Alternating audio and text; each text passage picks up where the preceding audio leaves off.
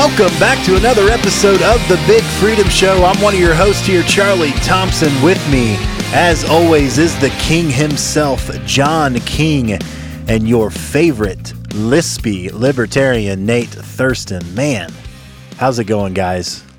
It's going really good. I really appreciate you pointing out the lisp every single time. I love it when people do that. Um, I've been told it's not really that big of a deal, but I don't know. Uh, I think I've only run into it one time, Yeah. which was how long ago was that? Like, and it- honestly, it might be this time, John, that made me point it out forever and always afterwards. But this had to be, I was recording with my first band back in, uh, He was- back in aught eight, probably something like that. he was a wee lad. Circus 2008. yeah. Yeah, and, and he was doing a little bit of singing, and I was kind of coaching through the vocals like I usually do, and I was like, man, you. I I just keep get doing this over and over again. You got to watch it. It sounds like you've got a lisp.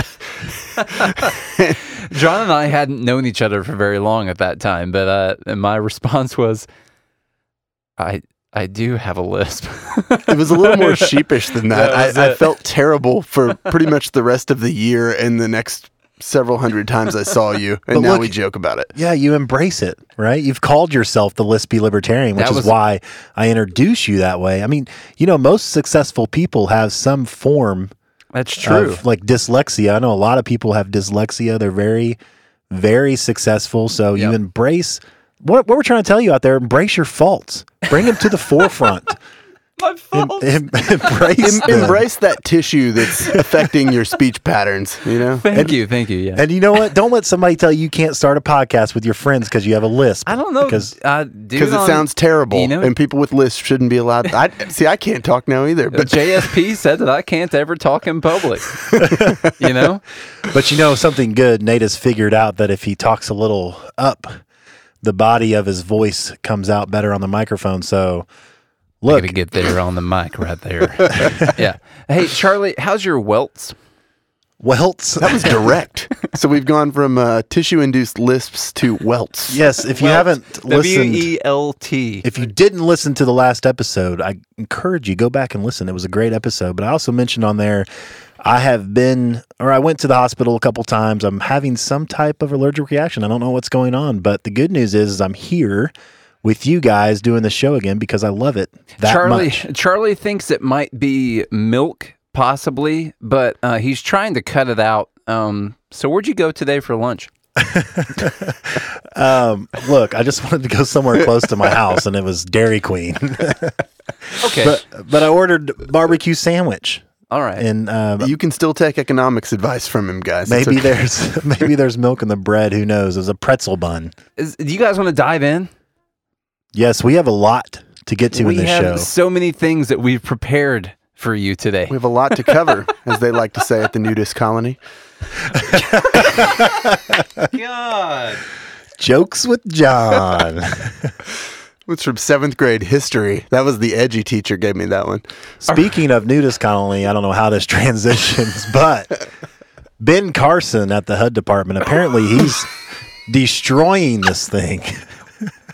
You just tied a nudist colony in the Ben Carson. I like that transition. That was good. I don't know. All right. Yeah, it works. All right, guys, in all seriousness, this is an article from Vanity Fair that came across my news feed the other day, which is the Apple News app. I suggest you use that for all of your news reading pleasures. Mine won't quit showing me stuff that I'm really not very into, Hmm. like weird uh, news news stories from Rolling Stone and uh, the New York Times and things like that. It goes off like what you like.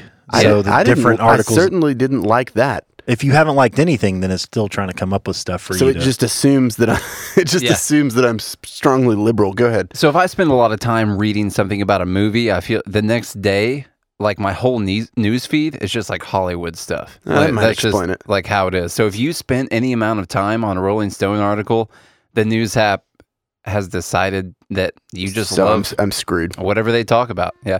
So this is an article from Vanity Fair that came across my news feed, and uh, it's called "Ben Carson, retired brain surgeon, has a lobotomized HUD." That's catchy. Yeah, that's a pretty good catchy title. Now, it's a little bit um, misleading because they just said that to be catchy. I mean, he didn't actually lobotomize. They were trying to come up with something real cool because he's a brain surgeon. Um, so obviously, they're likening what he's done to HUD as a lobotomy. But uh, just so you guys know, uh, Trump did appoint Mr. Ben Carson, who was a presidential candidate uh, in the 2016 election. If you guys don't remember, he was the one asleep during the uh, debates the whole time. And uh, I think he's a great guy. He's kind of a came from nothing to being one of the top brain surgeons in the country kind of thing. Um, but anyway, he's been appointed as the guy that is running HUD. And for those of you that don't know, what does HUD do? What is HUD? What is this, John? Well, it's the Office of Housing and Urban Development. And uh, we've got a little bit of a, a list of things that they do, which I kind of wanted to look at that because you don't really know. I did notice at one point there was a uh, officer in charge of abatement of lead paint at HUD, but anyway. Good. Um, so they do uh, some of the big things: FHA mortgages. They do the mortgage insurance, uh, development insurances for multifamily housing, and uh, our favorite Section Eight housing that everyone hopes pops up next to their home. Okay. Um, yeah, so that's that's the quick rundown. Uh, One of the funny things I thought about this was uh, it- Trump kind of had this thing for appointing people that didn't like the agency that they were getting appointed to, and uh, that was like the goal. Um, like a good example, the the guy he appointed for the uh, BLM Bureau of Land Management uh, had publicly stated that he didn't think the government needed to own land. Um, they had appointed. Uh, Rick he- Perry with the EPA too. the, Rick Perry with the EPA, another funny the one. EPA. Doesn't believe in climate, The uh, the original climate alarmist. The original guy that they appointed for the Department of Labor was the Hardee's CEO that didn't think we needed the minimum wage. Um, so he he appointed him to the Department of Labor. Um, Probably the most famous was Department of Education. yeah, Betsy uh, DeVos. Hattie- DeVos is how you say it. Um, so she's a big, proponent of vouchers and charter schools. Or maybe it's DeVoe. getting away from public schooling. That's who he appointed to run the Department of Education. So a lot of these really, what I believe, are pretty funny, and it really shows you.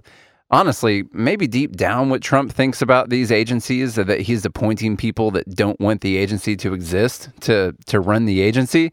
Uh, but anyway, uh, Ben Carson had said a lot of negative things about HUD beforehand, and then he ends up getting appointed to to run it. And so, we and we won't even go down the rabbit trail of whether these departments should exist or not. We might. Let's see. uh, but most of them were created after you know 1970, so they haven't been around that long. Well, there's no way we would have ever had housing for low income people before 1970. They were all on the street, right? Oh yeah, we had Yeah. a yeah. The homeless population was probably bigger back then. I bet they were. And then the Department of Education, we had never even had education in America before. You see all of our shanty villages. There's no way. up, you know? Yeah, just sticks, Cardboard boxes. sticks and cardboard boxes.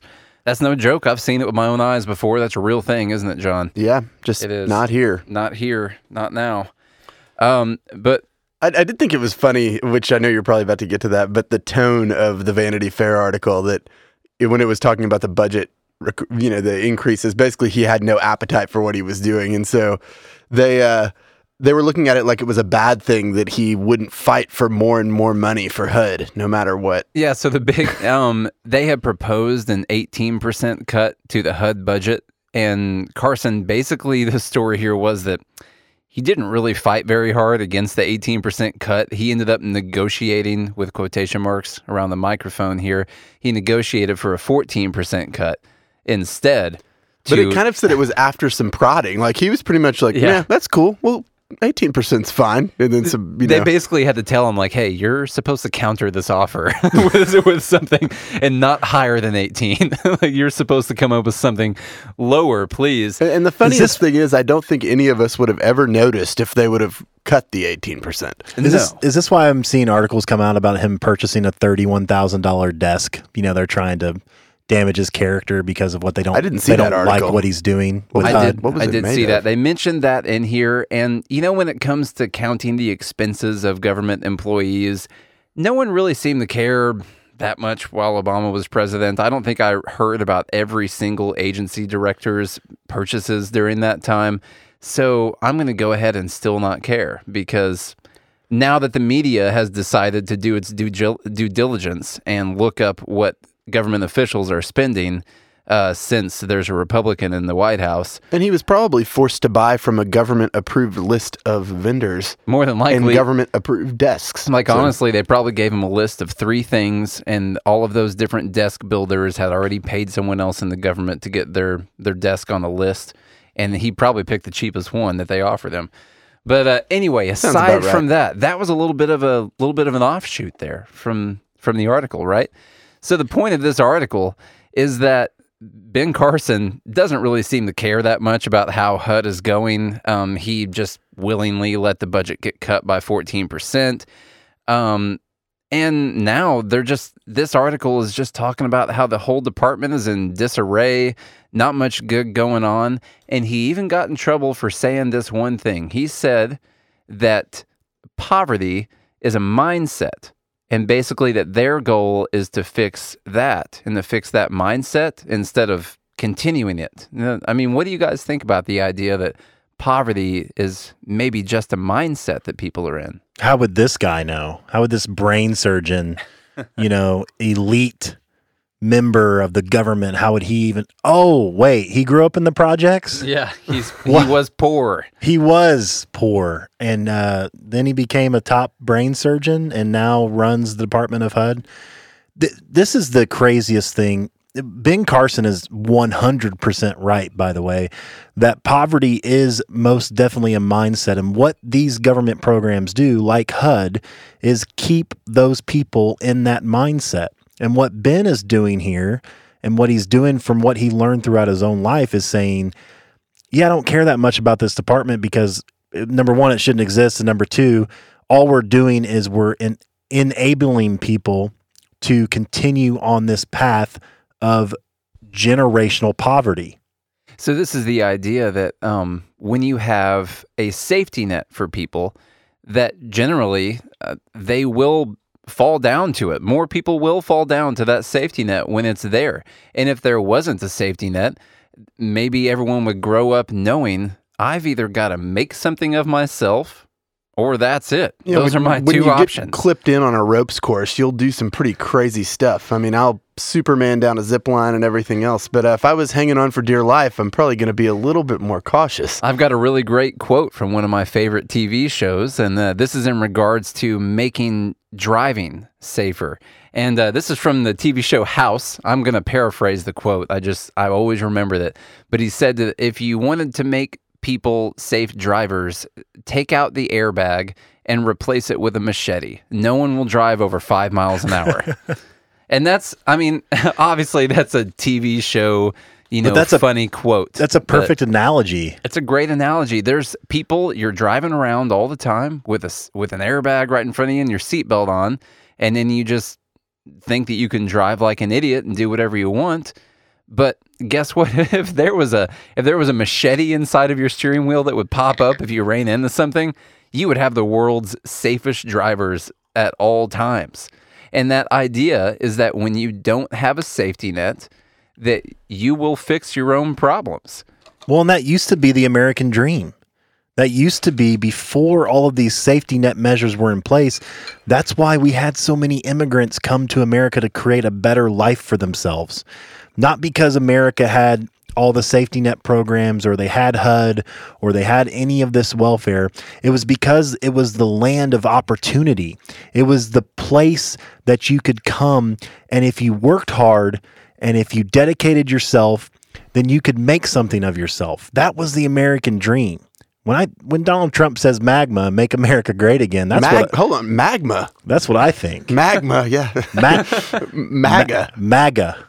Hawaiian edition. There you go. But yeah, Hey, when he says magma, well, that was part of the American dream That right would there, have sounded Charlie. better than MAGA. You Yeah, have con- magma. you should have consulted on that. I should have. Let's get that in there. But yeah, we've got, and we're going to sell it someday. The American Dream Starter Kit. We talk about it all the time, and uh, John, it's going to have something for your tariffs in there to make sure that anything that you want to buy, we just want to go ahead and make it more expensive for you. Don't forget the welfare sign up kit. Yep, you got to have a welfare. It's got to come with the paperwork in there already, and then honestly, just a blank check in there written to you from my bank account. But don't forget, packed very gently and carefully with other people's money. And that is exactly the American dream is that you could come to a place where the government of that place will steal other people's money and then put it into your pocket. That is the entire American dream. But uh, Ben Carson didn't quite didn't quite do that. But the idea here is that when you have a safety net, you're more likely to fall down to it. And Which I mean, why do we even? I know we've kind of gone over this a little bit, but what are some of the scenarios for why we would even need HUD really? Because we've got FHA, yeah, and, and what did that do to the housing market? That's a that's a really great example because HUD could possibly be the reason that we had a financial crisis in the first place. And I don't I don't know if that's too broad of a statement, but the idea that people who couldn't afford to buy a house were going to be given a government grant basically to go and get their house. Well, yeah, and basically the lenders were offered a sort of like here, go do this super risky activity. You're you're going to profit a huge amount, and but if something happens, we'll take care of it. For We'll take care of it. So if you're a person who loans out money for a living, loaning out money is a risky business. That is a you are managing risk all the time. And then unless you got a friend named HUD. and then the government comes up to you and says, "Hey, Mr. person who loans out money for a living, uh from now on, you can loan it out to super risky people and if it goes poorly, I'll cover it for you. Don't worry about it." So now all of a sudden, we've got all kinds of people who shouldn't have a $150,000 loan in their name that do have a $150,000 loan. And what happens to the market at Yeah. that time, Then John? we got competition, and you see mm-hmm. what we have in markets like here in Nashville, where if you're trying to buy a starter house or an entry level house, good luck. I mean, the prices are going through the roof. There, people are, you know, there's mul- multiple offers on everything, and it's because almost anyone and everyone can get a loan, and you don't have to save any money up. Now, I mean, look, if you need to use it, it's there. We're not telling anybody not to use it, just like we won't tell you not to save on your taxes. But it's not the best idea. Not to mention this this is why we advocate for not trusting in government, right? This is the the prime example of when different people are empowered, different policies can take place. This is why you don't you know, I remember the last election so many people came out and saying if Bernie Sanders doesn't become president, my life is going to be over because he's the only one that's going to forgive my $200,000 in student loan debt. Well, guess what? He didn't become president. So you shouldn't have taken $200,000 out worth of student loans. Obama wasn't going to be president forever. And Government- didn't pay your mortgage off either. Right. And government officials change. So, this whole idea of putting trust in politicians is the worst idea you can have. This is why we advocate for self responsibility because you never know who's going to be in power and what they're going to do with that power. And so you need to you need to basically put that out of your mind, rely on yourself to create your own success. And the other thing too, a lot of these agencies, HUD in particular, or some of the other welfare programs, you get stuck in an economic niche, especially if you're trying to move from the lower class into the middle class. You could possibly, you know, be working more, and the minute you bump out of that assistance bracket, take a thirty thousand dollar pay cut. And so we're just forcing people to make unintelligent decisions and just sucking the ambition out of them. So you get stuck with a, a big family in some cases, and people just they're afraid to make more than forty thousand dollars a year because then they have to make eighty to live the same way, and that's just that's not a sustainable condition as we've seen. Yeah, it's just like people sitting at home on unemployment getting paid, you know, $20,000 a year to do nothing but file paperwork every month or whatever they have to do. You don't have to do anything. What's your incentive to go get an entry level job somewhere where you're, I mean, a teacher Yeah, starting you can salary. literally have all of your time and have twenty some thousand dollars a year plus food stamps, or you can go out and make a thirty thousand dollar a year job. Yeah, what's the incentive there for someone to ever get off their butt and do something when you're barely going to get paid more than what you get paid to be unemployed? You're you're not helping people; you're burying people. Yeah. and That's the thing, the safety net. Our bottom line is here we believe to our core that the safety net actually hurts people, that the safety net causes more poverty, that it causes more pain than it solves. I worked with somebody not that long ago, and she was telling me a friend of hers that who was on welfare and, and had HUD assisting HUD assistance and food stamps and everything like that. And she was trying to encourage her, like, "Hey, you know, I've got this opportunity. You can come, you know, work here, do this job." And she she basically was like, "Why? Why would I do that? If I get a job, then I lose my benefits, I lose the assistance, and I actually have to work to make probably less money, as John mentioned, because you take a pay cut for things like that. And so that's all. and you lose all your time. And you lose all your time because now you're working instead of being at home watching Netflix or whatever else you're doing. And unfortunately, we, we've created this society and this culture and this generational poverty, exactly what Ben Carson talks about with the poverty mindset. We've created this mindset where people are expected to be owed certain basic conditions. And if they are, or if they are owed that, then they don't have to go out and produce for themselves. And I'm here to tell you the best thing in life, what everybody needs in life is a purpose. A purpose driven life is what makes you a successful person, whether you make billions of dollars or whether you make 50 grand a year and you're happy, you know, punching a time clock. That having that purpose is what keeps people out of depression and what keeps people off of off of things that drag you down in life. You have to have a reason to want to get out of bed every single morning. And the, taking the self responsibility to do that is what is going to break this mold. Exactly like Ben Carson said, we've got to get people out of this mindset that poverty and assistance is what you need to survive. What you need to survive is take some self responsibility for yourself, find that purpose, and go out and create some success. And guys, just so you know, we think that you know the the free market will always step up. And you might be thinking, well, so you're saying we should just cut all government assistance to people and that's the best thing? Yeah. Yeah. uh, yeah, we do. Um, we do think that. But Cheers, when, guys. We, when we say that, let's actually cheers to that. Here, we- you guys got your glasses? Here, yeah, there we Uh, go. We're uh, having some leftover whiskey of the week right now. You can go back to the last episode to hear about it. But we do actually think that. And we don't think that because we want to just see people who are poor living on the street, you know, in, or in the van down by the river. Like we don't we don't want to see that. What we honestly truly believe is that people will step up. There'll be donations. There'll be free. There will be free markets that you never even thought of. All kinds of things pop up. And government is such unproductive use of money. I mean, think of all the little housing developments and things that are put in, the Section 8 and all of that. And people say that there wouldn't be anywhere for the workers in these high cost areas to live.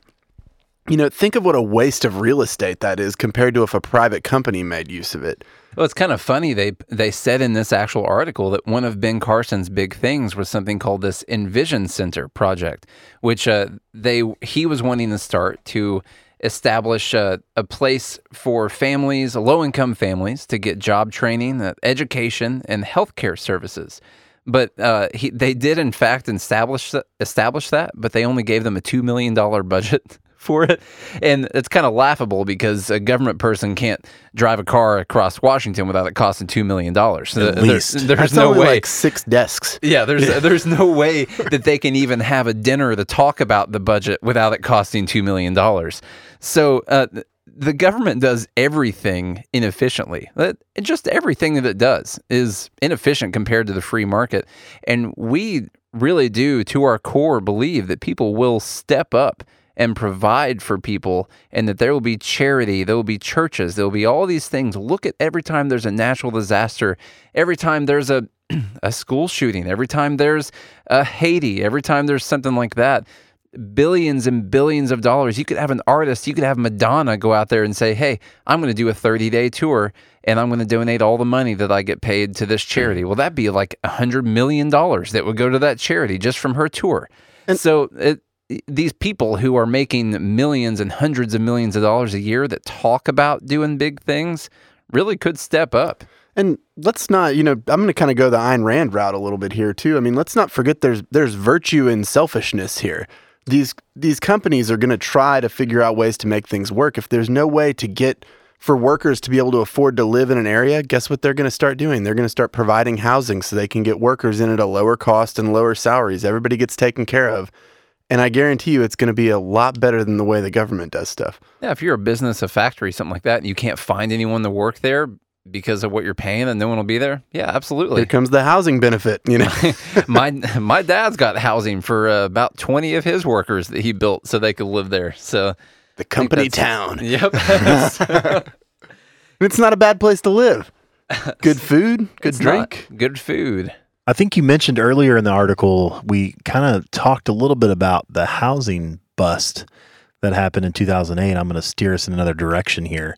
The I think the underlying cause, you could say HUD was part of that, but the real true underlying cause of what happened in the latest financial crisis 10 years ago was the Federal Reserve. So Dr. Rand Paul, who's a U.S. Senator for Kentucky, is going to introduce an audit the Fed amendment to the Senate banking bill. So he's kind Now- of trying one of their own one of their tricks. Yeah, this is this is nothing new. on. This gained some traction. Uh, his father first talked about auditing the Fed in 2008 on the presidential campaigns. Didn't get much support 10 years ago, and this is starting to gain some traction. I think. I think last time that this was brought up, um, 345 House members voted yes. It's a little harder to get through in the Senate, but what is audit the Fed, and why is this a good idea? I think we should for for those listening that might not know, maybe go back and explain what the Fed actually is. Because you you kind of hear it and it's sort of like I don't know if you guys remember when FedEx was Federal Express and everyone just assumed FedEx was like the government shipping company. And Yeah. it's a little bit deceptive. So, what is the Federal Reserve? This audit the Fed thing, what does that mean? Well, audit the Fed is a an amendment to audit the Federal Reserve, which is the basically the central bank of the United States. It is technically a private in, in uh, private entity of eight different banks, Some very famous families you might have heard of. right? Um, some some J.P. Morgans and, and Rockefellers. Rockefellers. Uh, but there, you know, there's the Dallas Fed and there's the New York Fed. and- Atlanta, and I think. Atlanta has a Fed, and San Francisco has a Fed. And, And we have to be clear, it is not a public institution. It's perceived that way, but it is a for-profit corporation. it is. And what the Federal Reserve, it was established in 1913. Woodrow Wilson signed the law. It was the Federal Reserve Act of 1913. Can I just come in and say that Woodrow Wilson might have been the worst thing that ever happened in our country's history? Possibly. Him and the year 1913. Well, that that, that total year, he was president. 1913 If we could to erase 16. him, yeah. that would pro- we'd probably be in a very different world right I had now. to do a report on Woodrow Wilson when I was in college, and I quickly found out that he was the reason for all of my anguish. was that pre, was that pre Zeitgeist? It w- it actually was, you know. is it you say Zeitgeist? Is that what it Zeitgeist. Yeah, I was say. Yeah, just uh, YouTube Zeitgeist and watch that for sure. That it's funny that not to go down that rabbit trail, but I remember that was like my first experience in sort of learning what the Fed was in a consumable fashion. And you watch it, and your whole head, it's like your mind is blown. It's just pretty your, disgusting. your reality, thing. which there's a little bit of kooky stuff in it towards the end, but the beginning's very factual. And it was just so funny because it's like everything you thought you knew about money shattered in two minutes and 45 seconds. And that's the crazy thing. I, I want everybody out there listening, and especially if you're new to this kind of thing, who was like, ah, the Federal Reserve's too complicated. I can't figure it out. I'll be honest, I had no idea what it was a couple years ago. I really didn't. Not until I started following Ron Paul and, and understanding the ideas and principles of liberty and freedom. And I, I think it's a little intentionally obtuse and hard to figure out. Yeah, most of the time in the banking world and financial world, they they come up with ways to make it, and anything involving government too. They, I think, they come up with ways to make things more complicated than they are. But the Federal Reserve, they just they control the money supply. If you're a bank that needs to get some money, uh, so you can loan it out to people or whatever it is, you're loaning out. Ha- you know how many houses banks are loaning out money for all the time? They need millions upon millions of dollars all the time. A- And I hate to break it to you, but for those fans of It's a Wonderful Life, the, uh, the savings and loan doesn't old- quite work the way that you uh, you thought it did. The Bill- old building and loan is and not as Bi- cool. Billy and Tommy's money is not building your house, unfortunately. Not No. like not like it should be. right? Uh, unfortunately, uh, interest and fake decimals in a computer are building your house right now. That's uh, that's about it. Back in the old "It's a Wonderful Life" days, it was actually a real banking system where people put their money in, and that money was loaned out. And then we had this run on the banks and uh, all these things, and they, you know, We can't we can't have another one of those run on the banks. Well, so we've, we've got to do something, right, guys? I mean, that's we have to do something. So the rich people got together and created the Federal Reserve Bank. and not just the rich people, like the point oh oh oh oh seventy decimals oh one percent. Percent. Like literally, The- the ten richest people in the entire world came up with this idea. Just so you know, and you It have to a ask good one yourself for them. This is the Big Freedom Show. Why does the Big Freedom Show want the government to audit a private institution? Well, there's a couple reasons. First of all, the the delegation of monetary monetary policy according to the Constitution is supposed to be Congress's job. Congress is the people's representatives. So that means that we should have insight and we should have power. The people should have power over our representatives to understand and help shape monetary policy. Well, that was stripped from us when Congress passed the Federal Reserve Act in 1913. Congress delegated their power to a private institution that is very secretive. The second reason why we want a gov- the government to audit a private institution is because base for basically what they're doing is criminal and we'll explain why. So what you need to know about the Federal Reserve is it is a private institution For that- profit. for profit that makes billions upon billions if not trillions of dollars off the backs of hardworking Americans and our future generations and the only real government thing about it is the board of directors is appointed by the president and confirmed by the Senate. But if you look at their appointees, they're all a bunch of economic grads that work for Goldman Sachs and all the giant banks. They're all people that have a vested special interest in the financial sectors that aren't making monetary policy based on what the American people need. They're making monetary policy based on what's in the best interest of financial inst- financial institutions for profit. And what's the first thing you think of whenever you think of, say, 1950 or 1960, and you were going to go buy a car or something like that? What What do you think of compared to now? You probably save the money Right? And how much would that car have cost? Maybe in the 50s two thousand bucks, maybe. And- tops. And we've been conditioned to just think, oh, well, stuff's just more expensive now because of this thing called Inflation. yeah. And and that was probably the biggest hoodwink of all, I think. It is because we've all grown up with this idea that inflation is normal, it has to happen, and that everything has to get more expensive every single year. That's isn't that true? Everyone listening right now, isn't that true that it's just going to happen for the rest of your life? We've just accepted that, and that's what we're going to teach our children, and that's what we were taught. And you know, you have to account for inflation, but it's not a natural thing. This isn't something that just happens. By the way, your your wages aren't going up very much. Well, then Ron Paul would call inflation the hidden tax. That that is the real tax that everyone has to pay is that your money loses value all the time. This is this is why what the Federal Reserve is doing is criminal. Why they don't want to be audited, why they keep fighting against it is because I think if you were to actually peek into what they were doing, it would you you a normal person would probably go to jail because here's what the Federal Reserve does is they issue or on their balance sheet they purchase 4 trillion dollars worth of lot of, of of American debt and all kinds of other debt from other banks and all kinds of other financial institutions. And what they do with that is they can artificially manipulate what interest rates are playing out in the market. And this affects things worldwide. It's not just the United States, it affects the, the world economy. Which, which, to be clear, when you say they purchase, they're not purchasing with anything. It's just a, a magic thing on a computer. They're where typing su- it into a computer. Yeah, computer. suddenly Yeah. they own something. So it's not like a normal person doing a transaction where I I give Nate ten dollars in exchange for services. They just make up the ten dollars and It- then charge interest on it. It's like if you wanted a Mercedes and you had this other subscription to a program where you could type in and say, "Okay, I would like $100,000 more in my bank account. And you type that in and you hit enter. And then with your bank account, there was $100,000 more in there. That's But literally what the Federal you Reserve get to does. charge yourself interest on that money. yeah.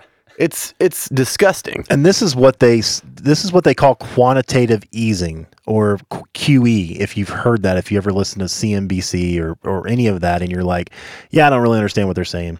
They make up these terms, I think, on purpose. Uh, quantitative easing is basically where it's helicopter money. Milton Friedman talked about this, where basically they say, hey, you need a bailout or or you know, we're going to quote unquote purchase as John mentioned. They basically make it up because they have the right to to make money, to input it into the economy. They make it up and they say, "Hey, yeah, you needed a hundred million dollars. Here it is." They didn't have it. It's not like they physically gave it to them. They just added it to their balance sheet. And then what they do is they make that institution pay it back, which is really the American people from the from the government bailouts. It's tax money. You pay it back with interest. So the Federal Reserve just said, "Hey, you know, I'm going to give you this hundred million dollars. I don't have it, but when you pay it back, you're going to pay me 110 million dollars." And so they're making money off literally nothing. So I'm a normal person that doesn't think about this very much. Why do I care about this? because it's destroying the value of what you use to purchase things. And the dollar, really, the dollar is just a representation. Well, it's debt, but we're not going to go down that road right now. But the dollar's, it's only worth as much as someone's willing to to give you for it.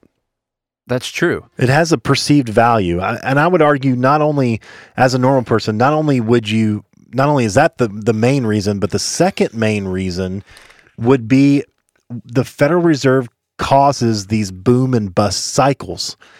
The market, the free market, should be allowed to go to grow and then recess normally. And this these types of market corrections should happen. What happens is with the Federal Reserve through quantitative easing and other measures is they artificially create a market that goes on a on a roll like we like we're seeing right now. It can never go down. It could never go down. In fact, uh, before Janet Yellen stepped down, who used to be the Fed chair, she said, and I'll quote this here for you. She said that, Will I say there will never, ever be another financial crisis? No, probably that would be going too far. But I do think we're much safer, and I hope that it will not happen in our lifetimes. And I don't believe it will. Janet Yellen basically doesn't believe that another financial crisis will happen because of all these safeguards that they've put in place, which is really foolish to think She's got a really big enter button. You know, just keep, keep So- dropping those decimals. so they can so the the basic gist here of the story is that um they can just keep printing money and we'll never have to worry about it. Now this is a conversation about our national debt, uh, that being around 22 trillion dollars and uh, having 200 trillion dollars in unfunded liabilities right now when it comes to all of our welfare state programs. And Nate, you mentioned the debt earlier. We we should also say that they had a program back in 2011, 2012 called Operation Twist that basically went in and it was manipulating the price of treasuries, which then helps keep the cost of the debt down. It's a very vicious cycle. So once again, I'm a normal person that just has money Sorry. in my wallet. I have people in my I have I have money in my bank account. What does this mean to me? Why do I care about what you guys are talking about? It's because of what they do to the value of your money. You guys think you ever heard your grandpa say, "Oh, I used to pay a nickel for a gallon of gas," and you know things like that, or you know, I remember my dad would give me, you know, a quarter, and I thought I was running the world, you know, like things like that. Well, why is it that they? That's the first time I've ever tried an old person voice. By the way, I That- hope I hope that went well. Your grandpa doesn't sound like that at all. uh, no, my grandpa, he, he said he used to get a hamburger and a Coke for 15 cents. Yeah. So we're all so accustomed to hearing stories like that. You know that you've heard your grandpa say that before. and we say it's just inflation. That's oh yeah. Well, you know, over time the things just get more expensive. Well, why is that? It's not because things get more expensive. Sure, there is an actual value increase. Now, when I say that, I mean we talked about a car costing $2,000. Well, that car didn't have air conditioning, might have had a radio. Didn't have Probably Bluetooth. No didn't Bluetooth. have Bluetooth. It, uh, its tires were going to wear out pretty fast, and its suspension was really terrible. Um, and so now you got a backup camera, you got Bluetooth, you got you know all these crazy things, a sunroof, and everything in your car. So yeah, the value does go up. But you got airbags or machetes. you got you you got that machete installed for sure. Um, but It's when you know you're in a libertarian household when you get your first car and there's a machete in the middle yep, of the wheel. drive safely, son. But what you're saying, I think, is that it shouldn't. What you're saying, I think, is that it shouldn't cost twenty thousand dollars for a new vehicle today. Well, no, it's not 10 times as valuable. Like that's what I was saying is that the value of your money went down. The value of what you're purchasing might have gone up some, but the value of your money didn't uh, the value of your money decreased. You know, you guys probably think I can't go a whole episode without talking about government impacting my housing construction, but I didn't really think about the value of the dollar until I started dealing with importing stuff. And you start looking, and I'm like, I'm about to buy some windows, and somebody, you know, Steven Mnuchin, who's our Treasury Secretary, goes up and talks about the value of the dollar, and all of a sudden my windows got went up by ten percent.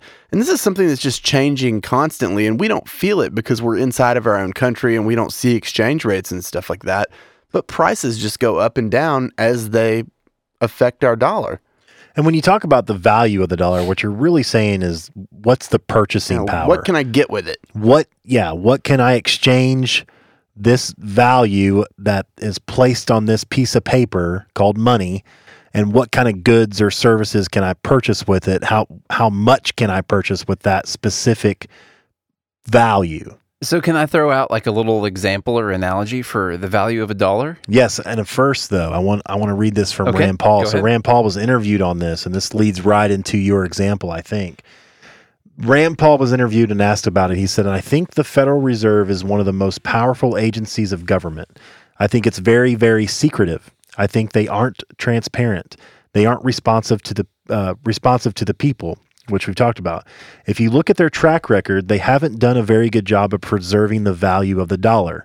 Over the last hundred years of their existence, they've probably destroyed 96 to 97 percent of the value of the dollar. And we kind of explained this, but we're going to turn to Natonomics here.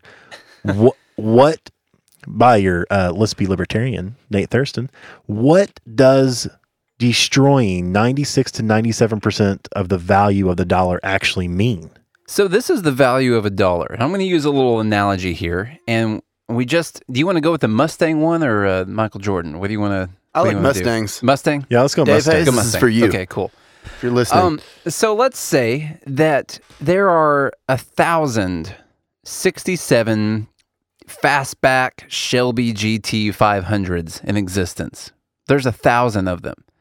And uh, Are you going Nicolas Cage on us? absolutely. So there's 1,000 Eleanors in existence. 990 after that movie. Yes. He broke a few. So, for the purpose of this discussion, there's 1,000 of them right now. And you're going to take that, and the Mustang, just so you know, is now the dollar. That's your analogy. So, there's 1,000 Mustangs in existence. Well, guess what? There's 300 million people that want to own a Mustang. And so now, through the market, there's 1,000 available and there's 300 million people that want them. So now there is a value assigned to that Mustang. Maybe it's about $75,000 is- or is what people are The willing market to has pay for. assigned a value. The market has assigned a value to that Mustang based on the fact that there's 1,000 of them in existence. And so what happens one day when this guy goes into his barn? He's like, "Oh, crap! I haven't looked in this barn and and, and since 60 since 68 i haven't looked in this barn and he goes to the barn and he opens the door and he goes oh man there's a thousand 67 mustangs in here that we didn't even know existed anymore Which, if he were really smart, he wouldn't tell anybody. Mm-mm. and He'd trickle them out. But let's say that he didn't. So the guy goes to his barn. Remember, there was only a thousand total in existence, and this guy goes into his barn or warehouse and says, "Oh man, I just found a thousand more." So now there were 300 million people that wanted one of these things, and there used to be a thousand, but now there's 2,000 of them. And beforehand, when there were only a thousand, they valued them at $75,000 per car. Well, now they've magically found that there are actually 2,000 of them exi- in existence. And guess what? The value of the 67 Shelby GT500, Fastback. It's got to be a fastback for sure. I don't want that stupid 65 and a half. But um, we got that. Uh, sorry, we don't want that guy. Um, but anyway, so now the value has gone down from 75,000 to about what? I don't know, 36 $37,000 and $500, something like that. Seven thirty-seven thousand five hundred. It's accessible. Final answer. So what you did was by adding more into the circulation that something that was a scarce resource that had a fixed value based on the market, you've added more into it and now you've caused the value of all the other ones to go down simply by putting more of them into circulation.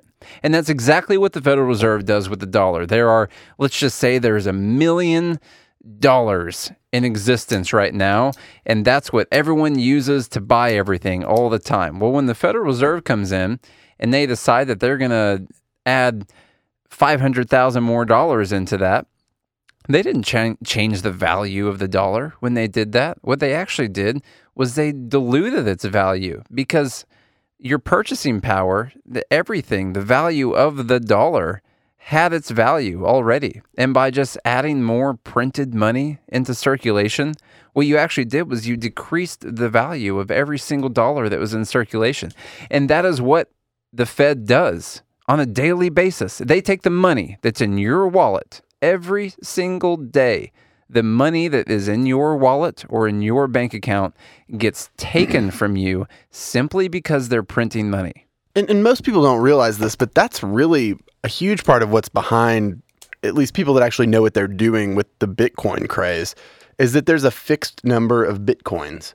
No one can go in and mess with it. There's X number of million Bitcoins. And as a means of exchange, you can't dilute the value of that. And that's why a lot of countries arguably are so scared of that. Now, we think Bitcoin's a little bit crazy, but that's where the premise of that's really pretty cool and it avoids all of this.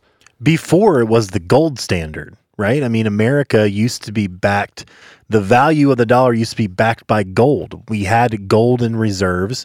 And instead of people carrying heavy metal around, what they did is they cr- decided to create a currency that represented a portion of that gold. You can actually still buy, you know, paper certificates that represent a portion of gold today, and that has always been perceived as value. Gold for thousands of years has been a standard of which value is perceived. I'm not saying that a shiny metal is valuable or not. It's just what human beings have always considered to be valuable. It's a symbol of value. Right. And so talking about it, now this I don't want people to think, I just have to throw this out there. I don't want people to think that you can't continue to create wealth. I don't want people to think there's a finite amount of money out in the world.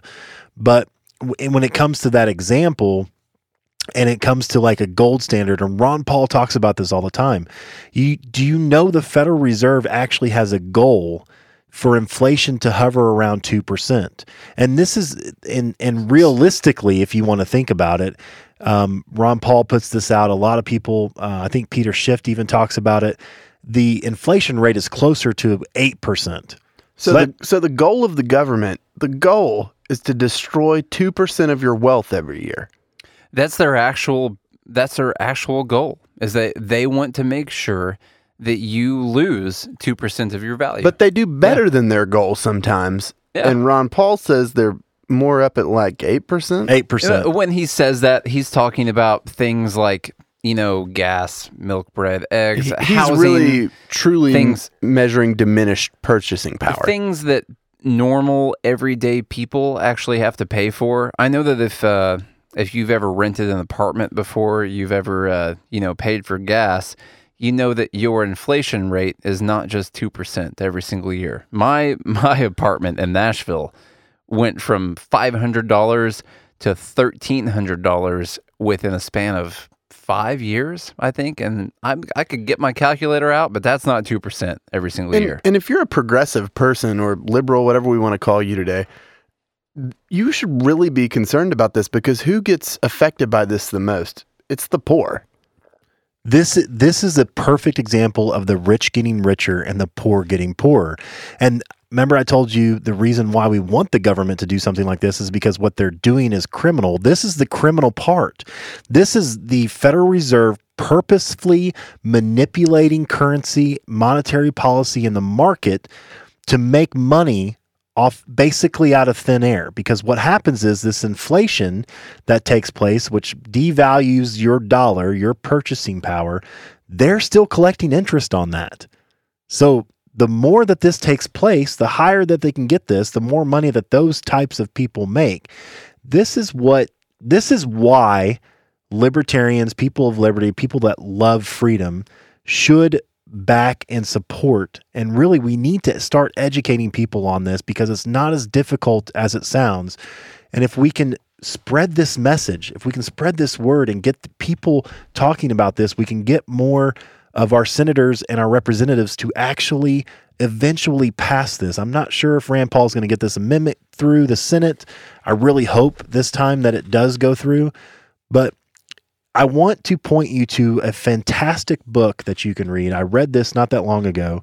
It it does it has a lot to do with the previous financial cla- uh, financial crisis in 2008, but there's a book called Fed Up by Danielle DiMartino Booth, and she was a Wall Street Quite girl. a name. Yeah, she was a she was a Wall Street girl, and then ended up going and working for the Dallas Fed. Ended up being the Dallas Fed Dallas Fed's president's right hand man, basically. And she does a fantastic job of explaining some of the inner workings of the Federal Reserve and a lot of things you can pick up in that book to help you understand what's going on. And I think education in this department is probably the most important thing. So we can basically, we want our money to stop being stolen from us.